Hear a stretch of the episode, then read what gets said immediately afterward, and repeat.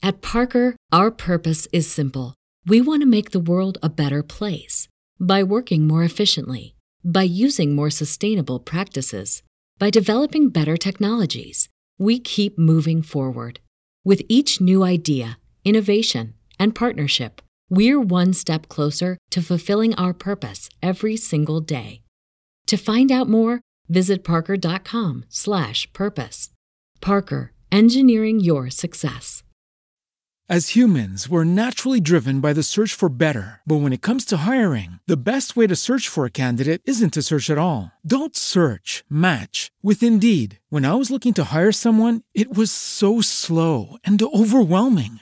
I wish I had used Indeed. If you need to hire, you need Indeed. Indeed is your matching and hiring platform with over 350 million global monthly visitors, according to Indeed data, and a matching engine that helps you find quality candidates fast. Ditch the busy work. Use Indeed for scheduling, screening, and messaging so you can connect with candidates faster. And Indeed doesn't just help you hire faster. 93% of employers agree Indeed delivers the highest quality matches compared to other job sites, according to a recent Indeed survey. And listeners of this show will get a $75 sponsored job credit to get your jobs more visibility at Indeed.com slash podcast. That's Indeed.com slash podcast. Terms and conditions apply.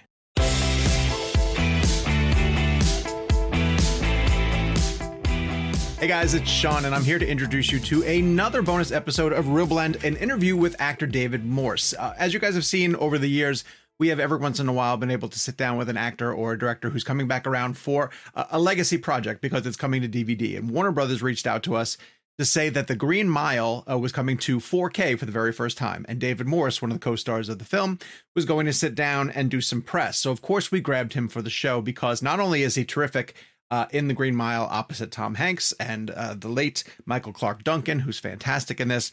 Uh, but David Morse has a great, rich history with Stephen King and doing a few other of his adaptations, both for television and for film, and also an audiobook reading of one of the best Stephen King books out there. Revival. So uh, we sat down with David Morse, went over not only uh, his work with Stephen King, but other really important films in his career, including The Rock. You knew that we had to bring up The Rock uh, and talk about his work with Michael Bay. So Without further ado, let's get right to our bonus episode with David Morse talking about specifically the Green Mile, but also a lot of the highlights of his prolific acting career. Well, thank you. I can see I'm clearly outnumbered, and we'll, we'll see. All right, I have a strange question um, because Green Mile went on to become a nominee for Best Picture, and I'm just curious when you're working on a film, uh, if you realize that the movie that you're working on has the potential uh, to maybe earn a Best Picture nomination? Well, I don't think you always do. Um, I've had, you know, been in a couple anyway. I, you know, this one I have to honestly say, I, I, we knew from the beginning had the potential. It, it, it, it, it just had a great story. It had a great script. Frank had done Shawshank. You, you knew that you had something that a lot of people want to be a part of. Um, and you know, Tom wasn't on board when I was there. I knew there they were in discussions with him. And when he came on board, um, it, it, you knew this was just going to go to another level. Um, I'd seen the work that Frank had done. We knew what he could do. So there was the potential, potential to screw it up always, but yeah. uh, fortunately that did not happen. Um, David, I, I am not blowing smoke when I say this. Whenever people ask me what's your go-to cry movie, I always say Green Mile, and specifically the, the execution of John Coffey. I, I genuinely I could not put it on my TV right now and not get tears in my eyes. Can you take me back to the day when you guys shot that? Uh, yeah, I know that, that, that filming movies, it's a lot of start stop. It's a lot of waiting around. It's a lot of you know get this light here and that light there. But do you still feel those kind of emotions that that we end up feeling when we see the final product? Oh, of course. Yeah, yeah, yeah, yeah. Um, you know, by the time we do that that scene, we'd already lived together a lot. We've been we'd been through a lot together as actors and as those characters. Um, and you know, and, you, and the lights and all that stuff, that, that it just all kind of disappears. Mm-hmm. Um, that's part of movie making. It's you know, you know, you don't, unless something is really messing up, you don't pay attention to it all a lot. Um, but when we get in that room together, we've already built a world together, an emotional mm-hmm. world together. Um, So that that whatever you felt there, and you we were feeling when we did it, um, it, it was um, it was incredibly moving.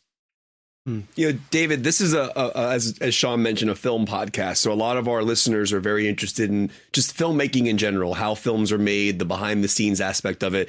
I spoke to you earlier in our TV interview briefly about this, but I wanted to like kind of like break down maybe a, a scene to kind of play it out how it happened. I know we were talking about the height difference earlier, and you're not that much Michael Clarke Duncan is not that much taller than you are. Um, and I know it was really interesting how like Darabont used certain tricks or or, or boxes in order to make uh, Michael's uh, presence so massive and everybody else seem uh, to be looking up at him. So maybe like the first scene that we that we when he's introduced when he comes into the prison and everybody's you know looking and seeing what he's doing. Um, that's a pretty good scene, I think, to break down in terms of like height difference and how that was shot. But could you talk about maybe like the boxes you were stepping over, how you guys were achieving that that massive height difference? Yeah. Well, when you watch it in the movie, the, the first thing you see was something we shot late in the movie, where that that the the, the van arrives or that truck arrives with oh, Coffey oh, yeah. in the back, um, and and you see the weight of him in there when the, the truck kind of bounces, whatever it is. Yeah. you know, you you know somebody big is is coming, um, and you see us looking through the windows. It's like holy crap, what is this? um, so you know, you know, so it's really building up to you know what's going to come through that door. And, and I think there's a moment between you know Paul with Tom Tom and I. It's like, get ready, boss. And he's like, oh, he's thinking about his you know his piss or something. Um, and then when he walks through the door, uh, you know Michael on his own obviously was just an amazing presence. Um, but but it was the first time he walked through and we had the boxes there. Um, so we had to, you know, kind of negotiate that for the first time. How are we going to do this as actors? Ignore those things, you know, it, because those are down below our feet. We can't be looking at them. Uh, you know, it's uh, we really have to be looking up at him, or our attention is somewhere else, and and um, find our way around this world wherever he's walking. Um, you know, we kind of got used to that, but but you can't really totally get used to it. Uh, but you didn't have to imagine too much with Michael because he really was big. He was just bigger when he was on those boxes. Weren't you crouching down? You said in some scenes, like in some shots, the Darabont would have you like bend down a bit and kind of look up. Yeah, there were some scenes where he couldn't. I think it was we were in. Um, I'm trying to remember which scene it was in, um, but all of us were there, and they couldn't hide the boxes in that one. But because we had to walk, and, and somehow we had to be all you know scooting down. Yeah, all of you tried to do that. Um, yeah, I don't know how I would do that. Be, be normal while you're doing that. Yeah. Uh, one of the things I love that that Frank Darabont tends to do is to rely on on actual locations, whether it was for Shawshank or and then you guys shooting at the Tennessee State Prison. Um, and uh, so I, I, was hoping you'd tell us how much was shot in in the prison, how much and how that as a location uh, just added to the the atmosphere and the ambiance. And it, it strikes me as people tell me all the time uh, if they're in Ohio that they go visit the Shawshank Prison, and I think that's a weird thing to go visit because it's a place I wouldn't want to go to. It reminds me of uh, Sean Connery's line from your other film, The Rock, when he's told that Alcatraz is a tourist attraction at this point. yeah. yeah. No, you know, honestly, almost it was almost all exteriors there. Every, everything was done uh, on the sets in in Los Angeles. It was such a relief to go there to get off of that Green Mile because that really that was almost the only thing I saw. Most of us saw the entire time was that that that that set. Mm-hmm. Um, so when we get to spend a month out there doing the location, so it's actually one scene when that escape happens, uh, and you see in the distance all of us running with um, with Michael Clarke Duncan. They mm-hmm. hired short people to run with um, stand-ins to run with Michael. Did wow! Really? Oh. Yeah. So we weren't there. You saw the silhouettes. I I have to say I was a little disappointed in my stand-in. Um, but I, I Did you his performance? You didn't like his performance? yeah, don't don't let him know I said that. He's actually He a big listen. listener of the show. Yeah, yeah, yeah. we, we, we, we have him here for a fan question. Hold on one second. Um, so, David, we we spoke earlier about uh, the the day that Stephen King was on set, but I've I've always been curious though, like what kind because he's he's arguably the most popular author in America, maybe in the world right now. What kind of access you have to him before he comes to a set visit? Like, do you get the ability to reach out to him and ask questions? No. No. Well, I, maybe if we wanted to call him, we could do that. I, I, and no, that's never happened. Hmm. I would just want to talk to him to talk to him because he's such a fascinating guy. Um, but you know, his it, it's all there in his stories. It's not really like you need to do that. When I when I did the Langoliers, eh, which was the first thing I did of his, I um, I was playing an airplane. You know, I had to fly an airplane, a, a big jet, and I, uh, I I got to spend time with the guys who flew the real jet. And I rode and learned how to fly it in this big L-1011. And I got to taxi around the runway with them and all of that. Um, so that's a kind of research that I don't think Stephen could really help with. Sure. And, and I don't really know what it would be on the Green Mile that he would be helpful with either, because he's, I think he would always only say, listen, I put it on the page. It's there. Mm. Um, Mm. You know, go to it. You know, David, one of the things that I'm a, a big fan of, obviously, I think a lot of people are, are film scores. And and what I find interesting about film scores is when an actor is making a movie, generally speaking, unless unless the filmmaker is playing some of the music on set, which is rare, or they're playing a soundtrack on set, generally a score is written later in production, post production, depending on the director. Um, I'm curious for you what it's like emotionally to see your performances set to score, especially Thomas Newman, because he's one of the greatest composers of all time. And you do all the work, you're, you're there on the day, you see the final product put together. Score elevates everything. It, it, enhances every aspect of a film, whether it's there or not there. No score can sometimes do the same thing. So I wonder for you emotionally, what's it like to watch your performance in Green Mile with Thomas's score playing? Like, was do you remember the first time you heard it? Um, I, you know, no offense to him, but I don't, I don't remember it a lot, which is probably a good thing because I've had the opposite experience where I've done a movie, a couple of movies, where I heard a preliminary score. You know, this is what I like it to sound like, uh, these songs. And I thought, oh God, this is amazing. This can be great. And then the composer got there and like, wow, he didn't get this movie at all. Oh, Um, or, or he put in instead of acoustic instruments, he puts in electronic instruments, and you hear the electronics, and it's it just doesn't work with the emotion of the movie to to hear that, uh, and it's so disappointing. To it clashes with the movie and what you try to do, and and the and the other one they disappear, or or there's so much a part of the emotion. But Mm. I think those are the the best scores. Mm. And there's other movies that I've seen where I think the score is brilliant, but all I'm doing is thinking, oh, the score is brilliant. Uh, Huh. oh, this acting is brilliant. Um, but I'm not, you know, I'm it's I'm out of the movie because I'm You're not in it. I'm not in it. That's really interesting. Um, David, you're no stranger to Stephen King adaptations, obviously. Um, a little bit of a two part. yeah, I was wondering if you if you actively seek them out, or if they're just they happen to be projects that come your way. Um, and and and also if you just have any insight into. We went through a stretch where like Stephen King adaptations were red hot and they were hitting the theater every couple of months, and then it seems like Hollywood shied away from them, and now they're coming back around in different formats, whether it be longer form television, and people are figuring out how to get back into his work. I was wondering if you had any insight as to, as to why we slowed down on the adaptations. I don't know if I could say that, other than everything seems to have slowed down except for the Marvel comics world.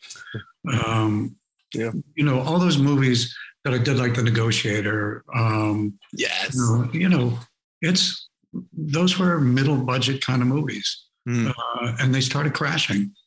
Uh, it was, uh, and and the only thing that seemed to survive and barely were the independent movies, where nobody made any money money on them, or the big big budget movies. Hmm. Uh, and I didn't. I you know I, I think the biggest budget movie I did was World War Z, which was uh, you know out of this world and in terms of production. Um, but I, I don't really know the answer to that. I, you know, Stephen, the the movies that I really was attracted to of his were you felt the heart in them. You know, you there were human beings in them. Uh, you know, Green Mile's an obvious one. Mm-hmm. Uh, Stand by Me and um, Hearts in Atlantis. Mm-hmm. Uh, I love those. And, it, and it's a peek into Stephen. And sometimes it's almost a little disappointing when he goes to the Stephen King stuff. Mm-hmm. They're so totally in the world um, with those characters, and then I go, "Okay, here we go," and you know, go for the Stephen King ride. Mm-hmm. And it's almost like being taken out of it a, little bit because mm-hmm. it's like the music. You're you're seeing Stephen King, or you're hearing that mu- music instead of totally being in there. That's interesting. I never thought of it that yeah, way. Yeah, people are always like shocked to hear that Shawshank is a Stephen King story. Mm-hmm. Yeah, like exactly. people are. I know exactly what you're saying. I know exactly. There, there's saying. that famous story. I don't know if you've read On Writing, where a woman approached him at the grocery store and said, "You know, just so you know, I know who you are, and I really wish you would write more stuff like that Shawshank Redemption." And he tried to say, "Ma'am, I did, I did write." I don't, I don't think she believed him. I think she walked away. Um, you know, David, when it comes to Stephen King monsters, you know, I think our mind goes to I don't know Jack Torrance or or Pennywise or uh, Cujo. Cujo. Um, but I honestly think that Percy Whitmore might be one of the most terrifying monsters he's ever written. I'm just curious what your thoughts are in terms of Percy and the pantheon of of Stephen King evil that we've seen and acting opposite. Like I I watched that movie and I actually want to strangle the man. And so when you're in that moment, how you obviously acting, but like how the, the sort of emotions that that character made you feel on set. No, I actually wanted to strangle the man. you know, and, but that's a tribute to Doug Hutchison. Mm. You know, first of all, it's a great role. Mm-hmm. You know, Stephen and and and Frank um, created just, as you say, one of the the, the most awful villains in a movie.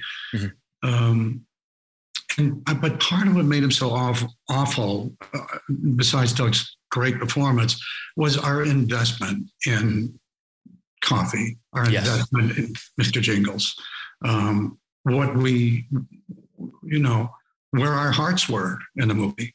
So when he did those things, they were really bad. Mm.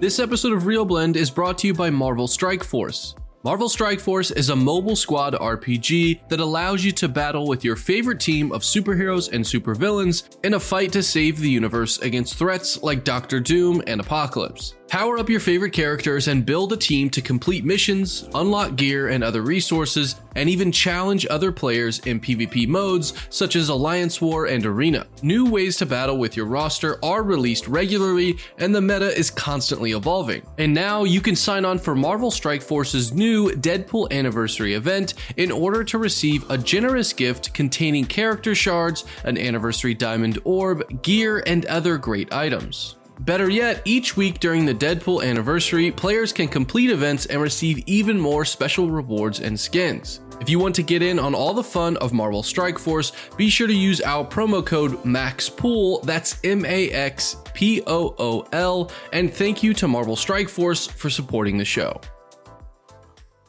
At Parker, our purpose is simple.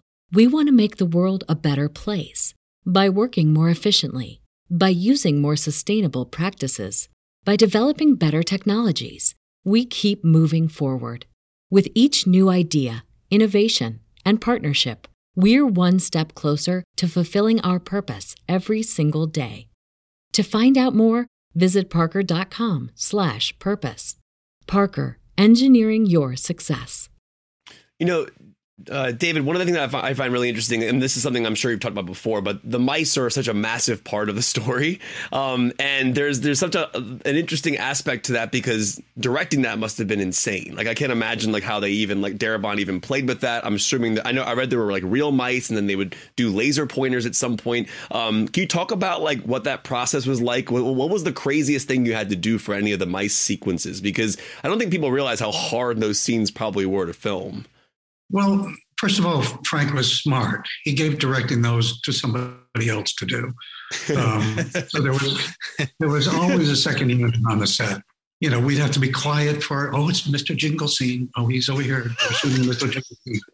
Okay, everybody, we stand around while they shoot the little Mr. Jingles on the floor doing the stuff. Second unit. You know, and Frank would go over and look at the monitor and check things out, but he wasn't directing those. It would it just he would have spent all his time directing those things Um, those mice were great. I give those mice all the credit in the world, um, but they're animals, and it, it's a lot of work. What? So was was the laser pointer thing true? What like was that one of the ways that you had your eye lines? Like how? That's so cool. Yes, that was for us. That yeah, it absolutely was. Yeah. Um, and I think there was there was probably you know the scene where he comes out the first time and he comes all the way down, and I think we were actually there and got to see that. Um, but when we when they actually shot our our side of it, when they turned around and looked at us, obviously there's no mice there. Uh, we got to watch it and got to some kind of experience of seeing the mouse really do this. But we had our little, yeah, our little laser pointer, and so we're all in the same place, being good actors. It's like a cat, like a cat. Cats love laser pointers. Like, hey, I'm surprised that Tom Hanks didn't go after it himself. with it. Uh, David, you've been blessed to work, you know, consistently for for years, and and work with some some of the most interesting directors as well too, um, and you know, quite often very closely back to back, and and the transition that fascinates me with Green Mile is going from this to Dancer in the Dark, um, which is such an incredible film, and I would assume Lars von Trier is a is a different ride for an actor. How much time was in between each of those projects? Did you go right from one to the other, or was there some distance? And is it hard to like compartmentalize what you just did on Green Mile and then dive into that world? You know, during those years, I was really going full out. Hmm. Uh, there was not a lot of time. My my kids were young. Our kids, Susan, my kids were young. She was basically a single single mother during those years. I, I was gone up to nine months out of the year every year mm-hmm. um, wow. which was lucky, but it takes a toll. You know, it's hard on a family. Uh, the transition, because I'd done so much theater, um, I'd done a lot of different characters. The transition wasn't as hard as you would imagine. Mm-hmm. The personalities, um, you know, there's always an adjustment. Some people make it harder than others to uh, to work with them. Lars was not one of them. Lars had a reputation and I made a joke to him about this kind of when I when, uh, when on my last day of shooting and it was over, and I thanked thanked Lars the tyrant for asking me to be in this movie because he was anything but a tyrant. Yeah.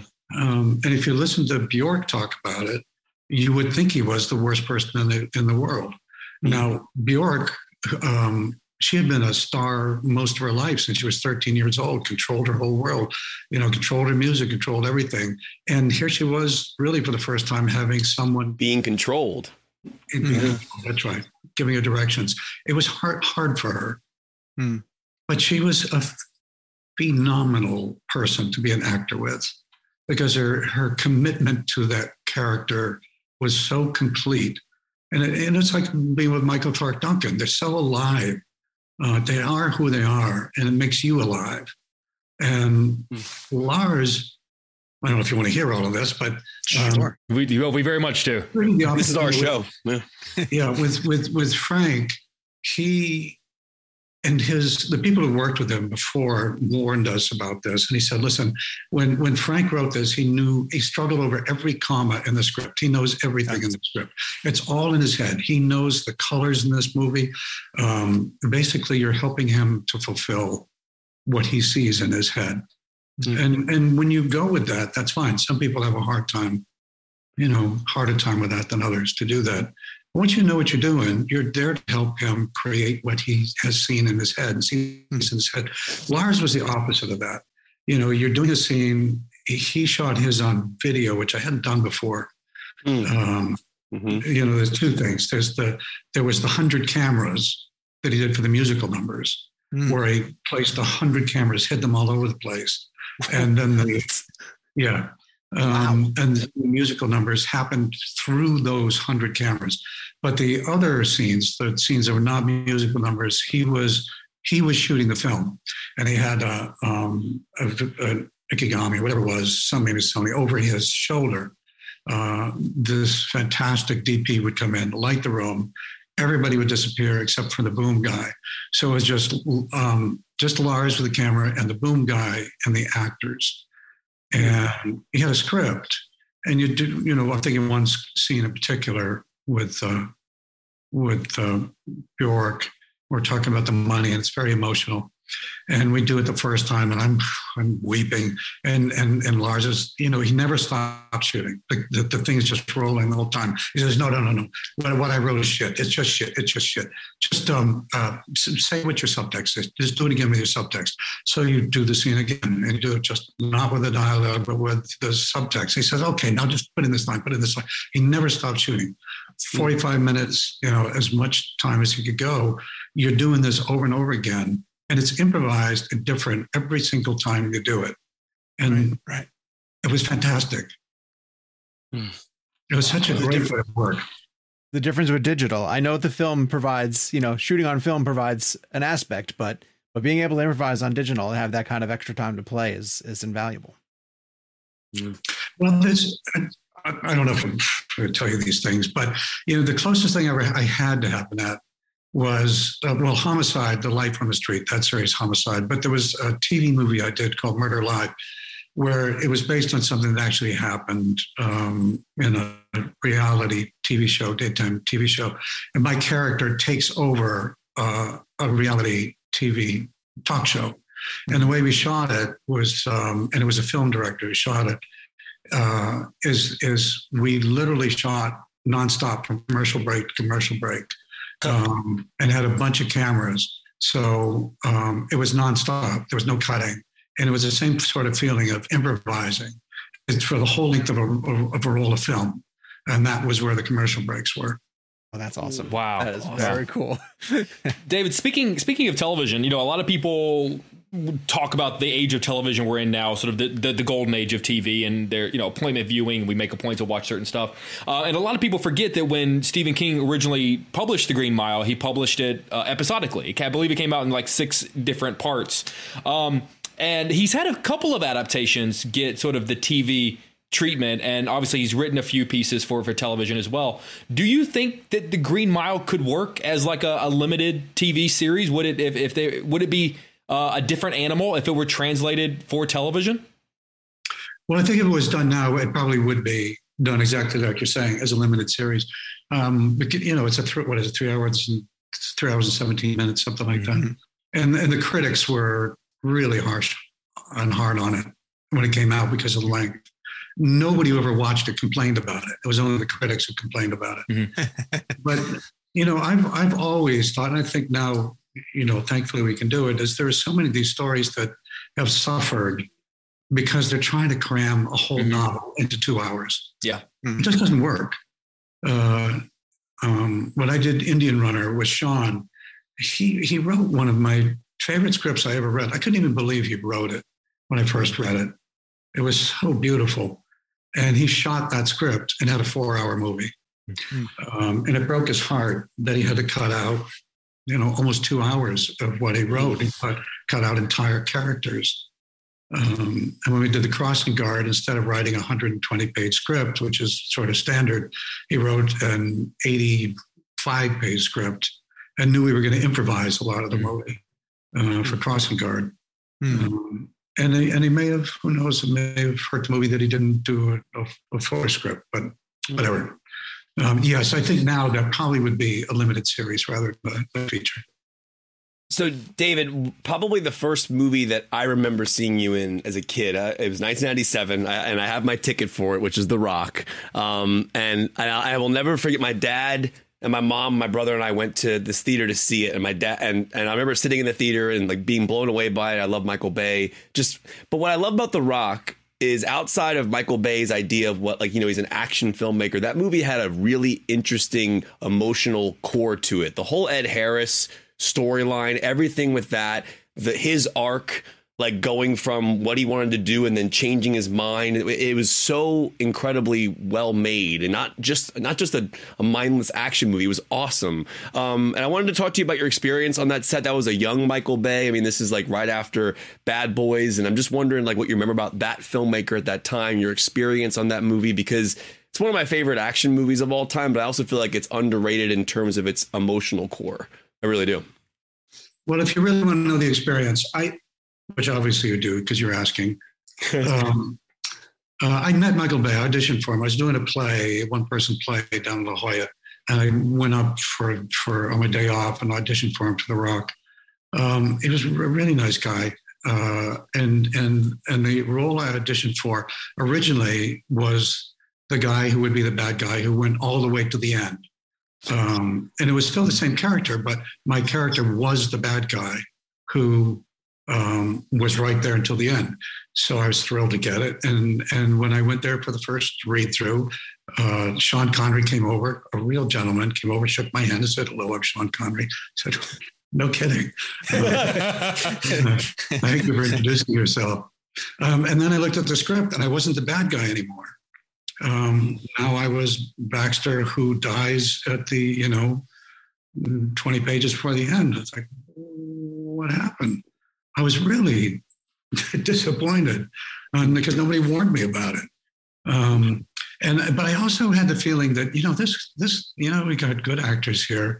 Nicholas has done some really good stuff, but this could stink. This could really stink.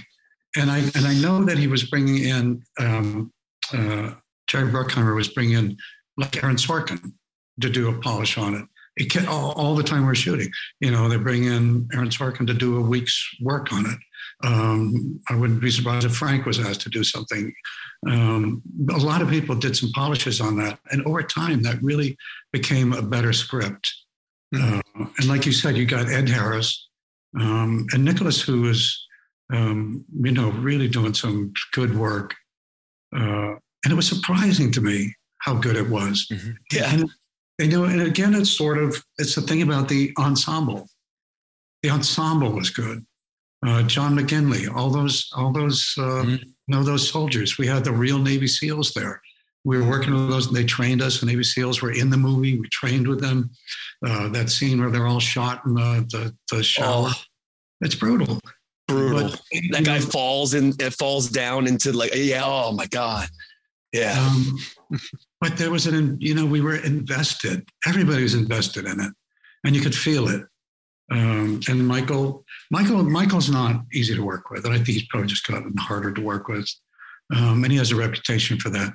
Uh, but he he has um, he really has a brilliant eye for making movies, uh, and and and he and some of the best technical people DP I'd ever seen. And the DP would set up the shot. Michael would come in, look at the shot, and oh, and he would just move the camera a little bit. And you go, wow, it was a good shot. That's an amazing shot. Wow. you know, and that's that what Michael has, and it's really something. God, I love that movie. Have you have you watched that recently? Just out of curiosity, have you watched any of your older films? And oh. did you did you and Michael Clarke Duncan ever trade? No, because it wasn't he just off of Armageddon when he did Green Mile. Oh, that's right.